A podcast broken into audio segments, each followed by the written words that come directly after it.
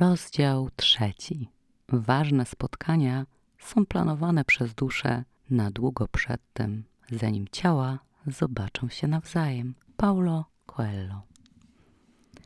W Tomku zakochałam się jako młoda dziewczyna. Nie wiem, ile miałam lat.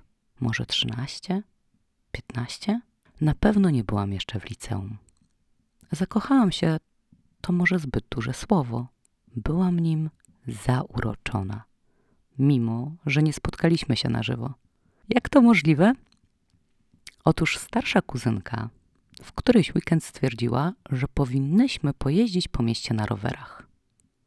Ja byłam u dziadków na weekend.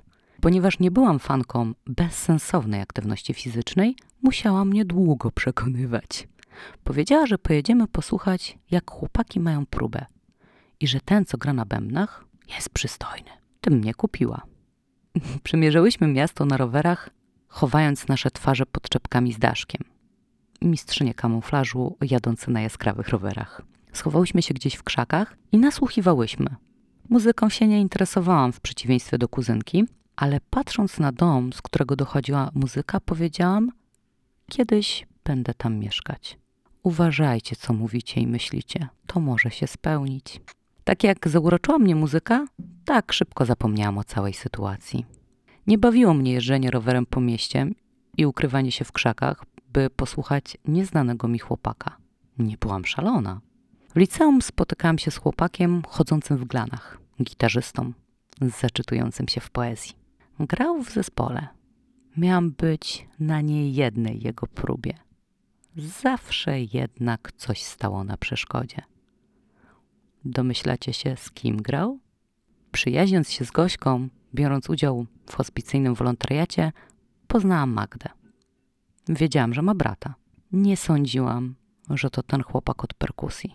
Szok przeżyłam, gdy pewnego dnia odwiedziłam Magdę. Mieszkała w tamtym domu. O matko. Pierwszy raz spotkaliśmy się we Władysławowie latem 2008 roku.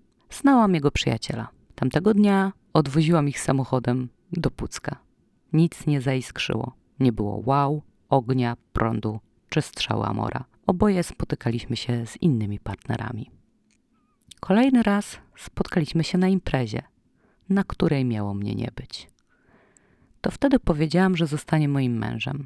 Wymieniłam czarne koraliki na piękny zegarek z ręcznie wykonaną przez niego bransoletą. Nie wymieniliśmy się numerami telefonów.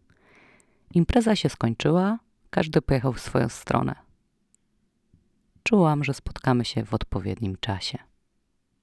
Tak też było. Mieliśmy wspólnych znajomych.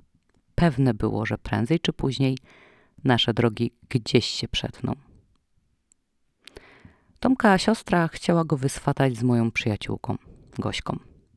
Ta nie była zainteresowana tematem, ale dzięki niej dowiedziałam się, że Tomek, tak samo jak ja, jest już wolny. Kolejną imprezę u jego przyjaciela spędziliśmy razem. Nie było pocałunku. Zdecydowanie jednak coś między nami zagrało. Myślę, że oboje to czuliśmy. Parą zostaliśmy na imprezie Halloween w 2008 roku.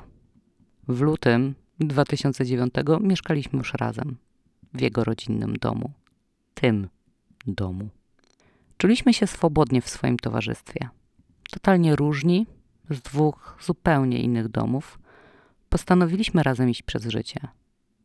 Zaręczyliśmy się jesienią 2009 roku. Rodzina była zaskoczona i myślę, że nie do końca zadowolona z tego faktu. Może dlatego, że nikt o niczym nie wiedział. Zaręczyny nie miały nic wspólnego z tymi, które oglądałam w komediach romantycznych. Totalnie nic. Pierścionek nie był ze złota i nie miał brylantu. Nie było kwiatów, szampana i innych ozdobników. Zdjęć byliśmy tylko my. Czy Tomek by mi się oświadczył, gdybym na niego nie naciskała? Podejrzewam, że tak, ale zdecydowanie później. Dzisiaj sama poprosiłabym go o rękę, albo nie, bo ślub nie ma dla mnie żadnego znaczenia.